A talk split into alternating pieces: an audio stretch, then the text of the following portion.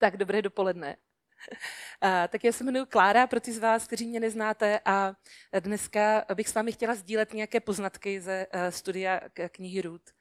Uh, u nás na vesnici byl včera masopust, to je strašně krásná akce, tam se průvod masek projde celou vesnicí, děti se nají víc, než je zdrávo, dospělí zase napijí. A mě to připomnělo, že to dnešní kázání je hrozně hezky načasované, protože eh, ten příběh Růd je mnohem víc novozákonní než starozákonní, i když je ve starém zákoně. Je to příběh o milosti a vykoupení a to jsou témata, která čekáme spíš z té druhé části Bible, eh, z Ježíšova, eh, z Ježíšova života a toho, co se dělo po něm. Takže dneska taková malá, malá ochutnávka vlastně no, novozákonní. A za 40 dní skoro, tak nějak Velikonoce, ve středu bude popeleční středa pro ty z vás, kteří sledují katolický kalendář jako já na vesnici, to je zásadní.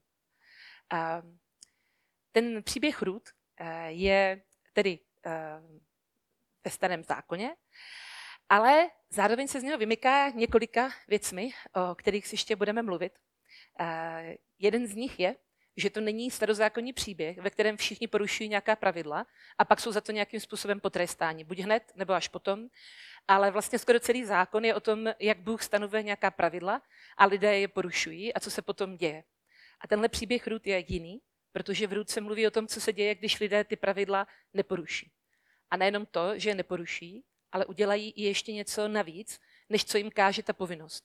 Udělají nějaký krok ještě, který vlastně ani dělat, ani dělat nemusí, a vede to k nějakým dost zásadním ná, jako následkům nebo dost zásadním účinkům, o, o kterých si budeme povídat. Je to tedy v podstatě příběh o věrnosti, o vykoupení a o nečekaných způsobech, jakým člověk uh, může umožňovat uh, boží vůli, jakým to, co my děláme v každém našem malém skutku, může být vlastně prostředkem, který si pán Bůh použije proto, aby se, dělo, uh, jeho, jeho, aby se dělá jeho vůle aby se dělo jeho vykupitelské dílo.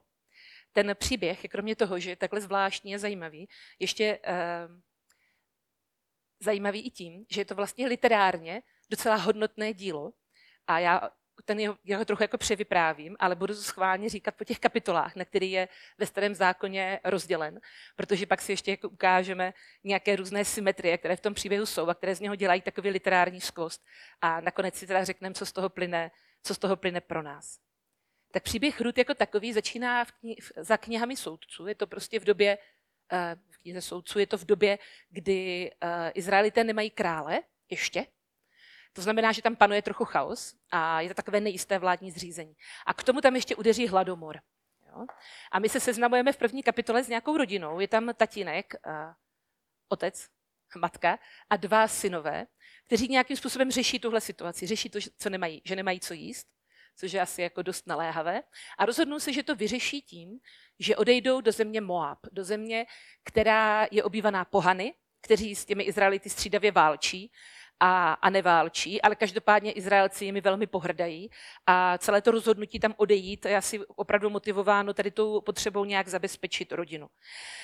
V té první kapitole se okamžitě dozvídáme, že v zemi Moab ten manžel zemře a zůstane tam uh, vlastně Noemi, což je jméno uh, té matky, a její dva synové, kteří se užení a následně také zemřou. Takže celý příběh začíná třemi vdovami, starší Noemi a jejími dvěma snachami. Ty snachy se jmenují Orpa a Ruth. A celý ten, uh, celá ta situace je samozřejmě jako dost naléhavá a dost složitá. Eh, o vdovu se podle izraelského zákona má starat eh, rodina. Ale Noemi tam žádnou rodinu nemá. Takže nejbližší rodina, kterou má, jsou snachy Orpa a Ruth, které by teď měly převzít péči a začít se o ní starat. Ale oni zároveň sami taky nemají, jakým způsobem nějaké prostředky poskytnout. A jediná šance pro ně je, že se znovu vdají a manžel přijme nejen je, ale i tu Noemi a začne se o ně starat. To je samozřejmě um, jakoby je to možné a není to příliš pravděpodobné. Jo. To, že k sobě, že jsou sami jako mladé vdovy, ještě tak nediskvalifikuje na trhu uh, s žádoucími manželkami, ale to, že kromě ní ještě tam přichází ta, uh, ta Noemi do nějaké domácnosti, kterou by lidé museli živit v čase nouze, tak je jako velký handicap. A ta Noemi ví, že je vlastně pro ty snachy přítěží. A proto uh, jim řekne, ať odejdou, eh, protože, respektive tak proto ona se rozhodne odejít zpátky do Izraele a řekne jim, ať zůstanou v té zemi Moab, protože tam mají nějaké rodiny, mají tam nějaké vztahy a mají tam dobrou šanci se znovu vdát, pokud ona jim nebude vyset na krku. Ona sama taky neví, co se v tom Izraeli stane, eh, když se tam vrátí, ale je to prostě takové rozhodnutí pro ní, jak asi mít největší šanci, že se třeba nějaký příbuzný smiluje a přijme. A posílá tedy uh, Orpu a Ruth zpátky do jejich domovů, vysílá je. A oni to odmítnou. Jo, obě dvě jí řeknou, že raději zůstanou s ní, nicméně ona stále uh, jako naléhá a ten dialog, který potom, nebo to, co se potom děje, uh, já tady přečtu z té první kapitoly, Uh, tu se rozplakali ještě hlasitěji, po té, co Noemi naléhala na to, aby opravdu odešli. Jo. Orpa políbila svou tchyni nerozloučenou, však Ruth se k ní přimkla. Noemi jí řekla, hle, tvá švagrová se vrací ke svému lidu a ke svým bohům. Vrať se také, následuj svou švagrovou. Ale Ruth jí odvětila, nenaléhej na mě, abych tě opustila a vrátila se od tebe. Kamkoliv půjdeš, půjdu Kdekoliv zůstaneš, zůstanu. Tvůj lid bude mým lidem a tvůj Bůh mým Bohem. Kde umřeš ty, umřu i já a tam budu pochována. Ať se mnou hospodin udělá, co chce. Rozdělí nás od sebe jen smrt. A když Noemi viděla, že Ruth je odhodlána jít s ní, přestala ji přemlouvat. Ruth se tedy rozhodla, že půjde s Noemi, že opustí svoji rodinu, svůj domov. Přitom musela velice dobře vědět, že ta cesta pro ní není výhodná. Vydává se do země, která jejím národem pohrdá, do země, která vždycky není příliš otevřená a přátelská přistěhovalcům. A navíc tedy jako ještě ke všemu k Moábce, která je představitelem národa, který je nepřítelem Izraele. Navíc je to země, která se řídí pro ní nepřehlednými zákony, a uctívají jednoho boha, což je v přímém rozporu s tím, v čem byla uh, Ruth vychována. Odchází Ruth mezi lidi, kteří teda pohrdají jejím národem a šance, že by se tam našla ženicha, je ještě o to víc uh, snížená. Ale ona přesto se přimkne k Noemi a vlastně se s ní um, slíbí jí, že zůstane s ní a bude o ní pečovat, jak to bude v jejich možnostech. Jsou tam ty verše, které jsou hodně známé. Nenaléhej na mě, abych tě opustila a vrátila se od tebe. Kamkoliv půjdeš, půjdu, kdekoliv zůstaneš, zůstanu. Tvůj lid bude mým lidem a tvůj Bůh mým Bohem. Kde umřeš ty, umřu i já a tam budu pochována. To je vlastně strašně známé a třeba eh, nejenom křesťanské páry si třeba tyhle ty věrše dávají na svatební oznámení, jako takový závazek eh, k tomu, eh, k té věrnosti a k oddanosti, což je určitě hezký způsob, jak začít manželství. I když ty verše vlastně nejsou vyřčeny mezi mužem a ženou, ale jsou to verše, které říká mladá snacha svojí tchýní. A jestliže ve starém zákoně máme krásný příběh uh, přátelství dvou mužů, o kterém tady kázal František, uh, a to je David a Jonatán, tak zase Noemi a Ruth jsou takovým protikladem a je toto věrné přátelství a vztah mezi dvěma ženami. Uh, ty ženy jsou velmi odlišné, dělí je tedy kultura, dělí je generace a dělí je také víra. Uh, Moábci a pohané věřili ve strašnou spoustu bohů, z níž asi největší a nejstrašnější byl bůh, který se jmenoval Kemoš a ten vyžadoval lidské oběti, často i dětské. A víra v jednoho boha, v hospodina, kterou měli Izraelité, pro ně byla těžko pochopitelná.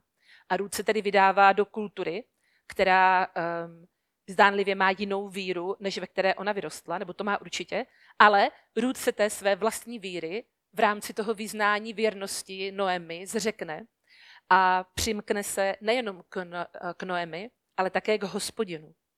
Ona říká, ať se mnou hospodin udělá, co chce, rozdělí nás od sebe jen smrt. Taky říká, tvůj Bůh bude mým Bohem. To znamená, že ona se zříká své staré víry a uchyluje se k hospodinu. A mě to silně připomíná potom to, ať hospodný udělá, co chce, tak je zase takový krásný obraz toho, co pak říká Ježíš v Getsemane. Děj se vůle tvá, ať se děje to, co chceš ty. A Rus Noemi se tedy vydají do Izraele a e, první kapitola se potom jenom uzavírá tím, že tam, že tam v pořádku dorazí. A na, v Izraeli potom samozřejmě řeší, co dál, jakým způsobem by se mohli obživit. A jeden z takových způsobů, z takových sociálních systémů, který měl Izrael zavedený, bylo paběrkování.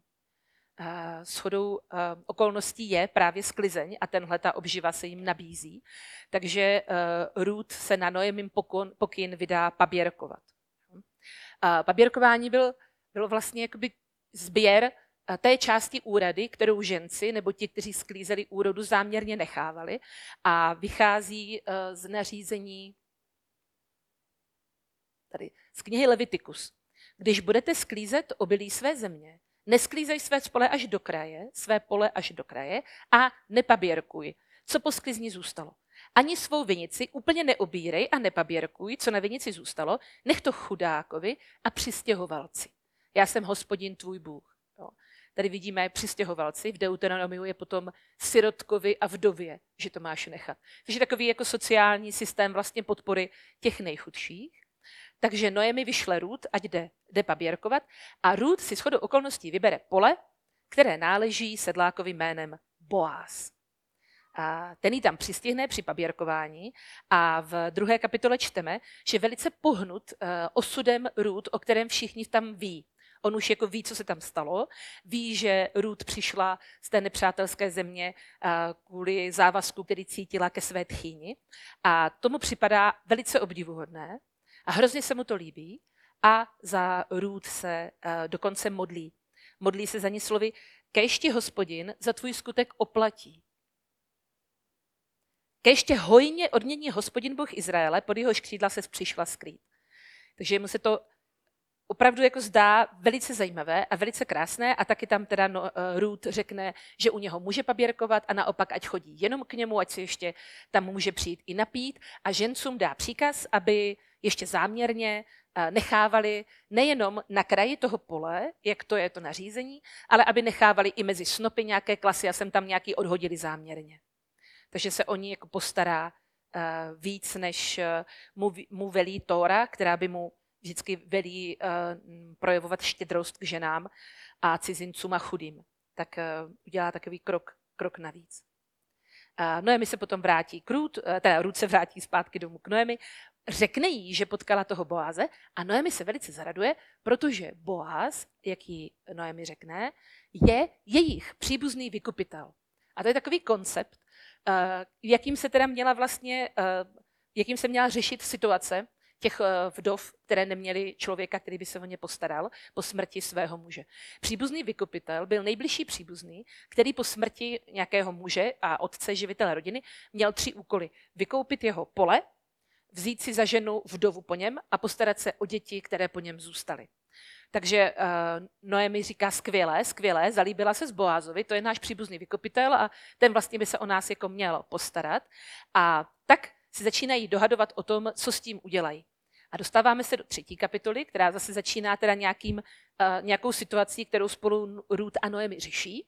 A uh, Noemi takový jako velmi pragmaticky řekne dobře, uh, tak uh, se hezky oblékni, Jo? Odlož ten vdovský škaredý šat, který teďka nosíš, hezky se oblékni, hezky se uprav a počkej, až bude Boaz v dobré náladě, až se po sklizni nají a napije a začne spát, někde se tam lehne na mlatě a bude spát, tak za ním přijď a řekni mu, že teda on je vlastně ten náš příbuzný vykopitel a požádej ho, ať se o nás postará. Ruth to udělala, protože tak vidíme v celé té kapitole, že věrně, eh, věrně činí to, co jí Noemi nařizuje. Krásně se oblékne a zajde za Boázem. Boáz tu dobu už spí, někde na podlaze, ona si k němu lehne a když se Boáz noci probudí a diví se situaci, která se změnila, která se tady stala, že tam vedle něho leží taková mladá, krásná žena, tak uh, mu řekne, uh, ta, ta Ruth mu vlastně řekne, přikryj mě svým pláštěm, což je takový obraz toho, že ona ho žádá, aby si ji vzal za ženu a postaral se o ní. A Boaz je tím dojat a pohnut a říká jí, že za to, že šla za ním a nešla za nějakým mladým mužem, který by se o ní postaral, takže to vidí jako další znamení toho, jak znamenitá žena Ruth doopravdy je. A používá slovo znamenitá, které známe třeba z přísloví z 31. kapitoly. Tam je taková ta chvála ženy statečné. Takový populární ehm, jako mezi ženami biblickými kapitola, kdy, eh, kdy se chválí statečná žena. Ale to slovo, které je tam použito, je, eh, se dá taky přeložit jako znamenitá. Jo. Takže takhle jako skvělá žena v očích Boázových Rut je za to všechno, co dělá, za tu svoji věrnost. A tak se teda slíbí jí, že si ji skutečně vezme a postará se o ní. A tím pádem i o Noemi. Končíme tedy tím, že uh, Ruth se opět vrací domů a zase se s Noemi teda radují, jak se jejich osud mění. A ve čtvrté kapitole už se jenom dozvídáme, že taková lehká komplikace, tam přichází taková ta zápletka, aby to všechno nebylo jednoduché, tak ono se ukáže, že Boaz sice je příbuzný a vykupitel Noemi a Ruth, ale není první. Není ten, kdo je první na řadě. Je tam ještě někdo, kdo by se měl postarat dřív. A Boaz se s ním sejde a předestře mu situaci, řekne, podívej se, je tady jako zemřel tady nějaký náš příbuzný a něco po něm zůstalo. Chceš to dědictví? A ten příbuzný říká, ano, ano, já vykoupím to pole, to si vezmu, to bych chtěl. No a Boaz mu říká, no ale kromě toho, kromě toho, že tady to pole, tak je tady ještě ta vdova a ještě druhá vdova. A toho se ten příbuzný zalekne a řekne, že tohle ne takhle jako zase ne. Jo. Pole to bych si koupil, ale ženu mladou si za ženu vzít nechci, protože bych s ní měl další děti a tím by se rozmělnilo dědictví, které by jinak připadlo těm mým vlastním dětem, které mám s tou manželkou, kterou mám teď. Takže ten příbuzný se toho dědictví vzdá a tím pádem Boaz může vstoupit do děje a uh, převzít skutečně ten závazek, který Ruth a Noemi slíbil. Tak jestli se mi tady podaří, a výborně, Skvěle. Já jsem tady promítla takový, uh, takový komiks. Tohle je z Bible Project, uh, který je už teďka přeložený i do češtiny. Jsou takové um, komiksově zpracované příběhy ze Starého zákona. Najdete to třeba v Bibli online, kde je vždycky takový pěkný jako šipečka v to, u toho příběhu, kde si můžete pustit nějaký komiks nebo svým dětem, nebo někomu, kdo nechce číst jako Bibli, tak se může podívat, jak to vypadá. Může to trošku jako by asi je teďka menší, ale nepotřebujeme to číst. Já jenom to chci ukázat, pardon, takovou jako krásnou strukturu těch knih. Jo. Takže ty čtyři sloupečky jsou čtyři kapitoly, které se tam odehrávají. Na začátku máme tragédii, jo, pak máme nějaký děj a končíme, uh, končíme uh, novým životem. Končíme happy endem, protože uh, Ruth s Boázem povije syna a ten syn je potom v přímé línii nástupnické v Davidovi, ze které potom vzejde Ježíš. Takže na začátku máme tragédii a na konci máme happy end. To je docela dobrý způsob, jak dělat dobrý literární příběh, ale ono to není jako všechno. Jo. Ještě je to tak hezky symetricky rozděleno, že první dvě kapitoly jsou příběhem věrnosti a oddanosti uh, té Ruth k Noemi a kapitola 3 a 4 jsou zase příběhem věrnosti a oddanosti um, Ruth a Boáze, nebo Boáze k Ruth. A to, co se tam děje, je taková jako hezká symetrie, že na začátku je tragédie, potom je oddanost, to je ta první kapitola, a na, ve čtvrté kapitole naopak zase máme oddanost a potom ten happy end, ten nový život. A ještě moc hezky symetrické jsou i kapitoly 3 a 4. A slibuju, že to už je poslední, jo? a pak si řekneme nějaký závěr, který z toho plyne. Ale mně se to jako literárně hrozně líbí. Protože ty obě ty kapitoly, třetí i čtv, eh, pardon, druhá i třetí, začínají tím, že Noemi a Ruth se radí, co budou dělat. Jo? Na začátku té druhé se radí, co teďka budeme dělat v tom Izraeli, kam jsme přišli, jak se najíme, co uděláme. A v té třetí kapitole se na začátku radí, jak bychom teda toho Boáze tak trošku pošoupli, aby začal řešit naši situaci. Potom je setkání Ruth s Boázem a na konci se Noemi a Ruth radují. V druhé kapitole skvělé, Ruth to je výborný, našla z Boáze a ve třetí to je skvělý, přemluvila z ho, aby si tě vzal. Takže i tam je taková jako hezká symetrie. a a teďka nějaké závěry, které z toho plynou, protože tady nejsme pro, eh, pro objevování literární krásy. Eh, jediný, jediný, co tam, jedna věc, kterou tam vidím a která mi přijde na Ruth hrozně zajímavá, je, že v té knize se skoro nemluví o Bohu. Jo? Tam ho nějaké postavy zmíní, asi dvakrát, ale jinak se tam vlastně o Bohu jako nemluví a jako kdyby na první pohled nebyl v tom příběhu přítomen, ale ve skutečnosti je tam vlastně přítomen pořád a neustále. Jo? Je přítomen v tom, co ti lidé dělají. Je v pozadí. Tahá za nitky, dalo by se říct. Jo? A celý ten příběh jak jsem říkala jako v úvodu, je vlastně krásnou souhrou toho, jak to, co ti lidé dělají, i když výslovně nezmiňují Boha, tak to, co ti lidé dělají, je způsobem, jakým Bůh jedná v tom světě. On si používá jejich skutky k tomu, aby, aby ve světě jednal. A myslím, že tohle je působení uh, boží moci, kterou známe i všichni ze svého života. Že boží milost a boží radost a, a požehnání k nám často přichází skrz to, že někdo nás blízký něco udělá. A ty skutky můžou být na první pohled docela malé. Nemusí to být jako nic obrovského, ale eh, Bůh si je dokáže použít k tomu, aby eh, budoval svoje boží spasitelské dílo. Eh, všechny ty zdánlivě malé příběhy, které v, tomhle, v té kapitole Ruth máme, se tak vlastně splétají do příběhu o spasení lidstva. Protože jsme říkali, že ten potomek, kterého potom Boaz s Ruth splodili, je přímou rodovou linií, která vede až k Mesiáši. Takže to je první věc, že o Bohu se tu nemluví, ale Bůh tu pořád, pořád pracuje a pořád tu funguje. A druhá věc, která si myslím, že stojí za to říct, je, že jsou tady lidé v tom příběhu, kteří nejenom dodržují ta pravidla, ale dělají něco navíc. Je tam Ruth, která vůbec není vázána izraelským zákonem, že se má starat o svou tchyni. Ona je Moabka, jí se ten zákon netýká, ona to nemusí dělat, ale rozhodne se proto. Ona se rozhodne udělat nějaký krok navíc. Ona se rozhodne zavázat se a plnit nějakou povinnost, kterou jakoby po ní nikdo nemůže chtít a nikdo to po ní ani nechce. My víme, že Noemi ji posílá pryč a říká jí, běž pryč, nestarej se o mě, odejdi. Ale uh, Ruth neodejde a udělá ten krok navíc, to, co by dělat nemusela. A stejně tak je to potom u toho Boáze. Je to jako krok navíc, je to něco, co dělat nemusel. On eh, samozřejmě měl povinnost nechat Ruth paběrkovat na svém poli a tím to končilo. Ale on jí poskytl ještě jako způsob, jak si přinést mnohem víc obilí, než by získala tím paběrkováním podle litery zákona. Nabídne jí, že se může napít a ještě navíc vlastně se o ní nakonec postará. A to, jak pán Bůh v tom příběhu působí, je strašně hezky vidět právě na tom Boázovi, který se ve druhé kapitole modlí o tu růd. Jo? On se o ní modlí, uh, já jsem to, jak jsem tam promítala tu modlitbu. Kéž ti hospodin za tvůj skutek oplatí, za to, jak jsi věrná, za to, jak jsi znamenitá. Já bych ti jako přál, aby ti to pán Bůh oplatil, ať tě hojně odmění Bůh Izraele. A on to, Bůh Izraele skutečně udělá právě prostřednictvím toho Boáze, který si potom ve třetí kapitole Růd uh, vezme za ženu. Což je moc, moc hezký způsob, jak pán Bůh jeho modlitbu vyslyšel a jak mu odpověděl. Tak dobře, tak, tak třeba ty. Jo. Dobrý způsob, jsem rád, že, že ti to leží na srdci, tak um, mohl bys to udělat například ty. Na posledním aspektem, ještě jenom k tomu roku navíc, doufám, že nechci úplně zdržovat, ale dneska není ta besídka, tak, tak, eh, tak třeba. Eh, my, jsme teďka eh, u nás ve škole, jak od září na část úvazku učím v základní škole.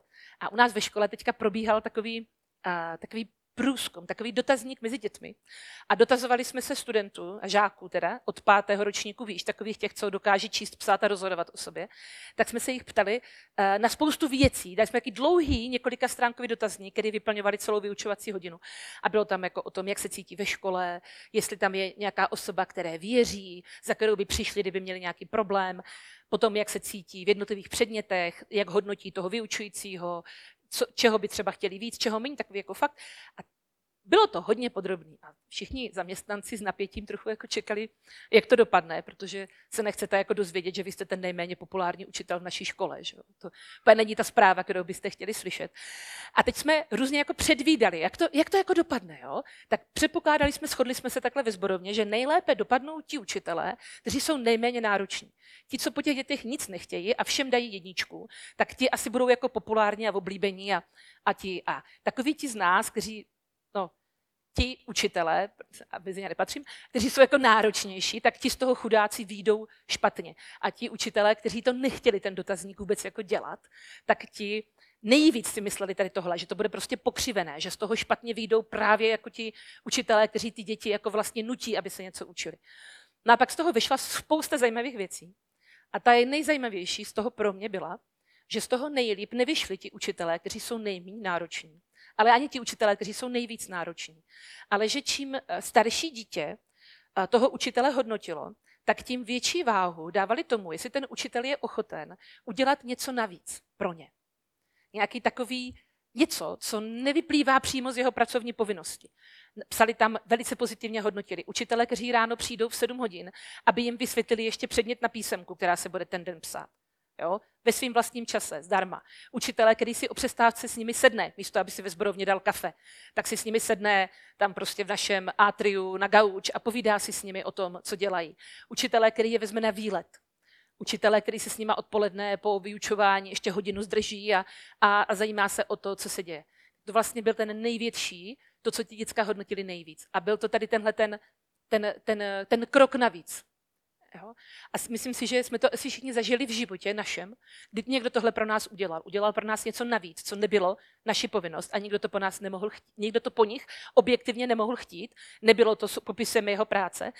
A pro vás to třeba mělo nějaký velký efekt. Na mě, já třeba jsem díky tomu dostudovala vysokou školu, protože jsem se dostala shodou nějakých okolností, za které jsem částečně mohla a z větší části nemohla, do situace, kdy jsem vlastně vlastními silami nebyla schopná dostat tomu, jak byla nastavena pravidla, do kdy se musela skládat nějaká zkouška. A už jsem měla pocit, že to vzdám, že na to vůbec jako nepůjdu. A jeden strašně hodný a laskavý pan docent mi řekl, tak přijďte, až budete chtít. Teď mi to vůbec jako nevadí. Až se to naučíte, tak přijďte. Tak já jsem se to naučila, přišla, dostala jsem jedničku a dostudovala jsem. Jo?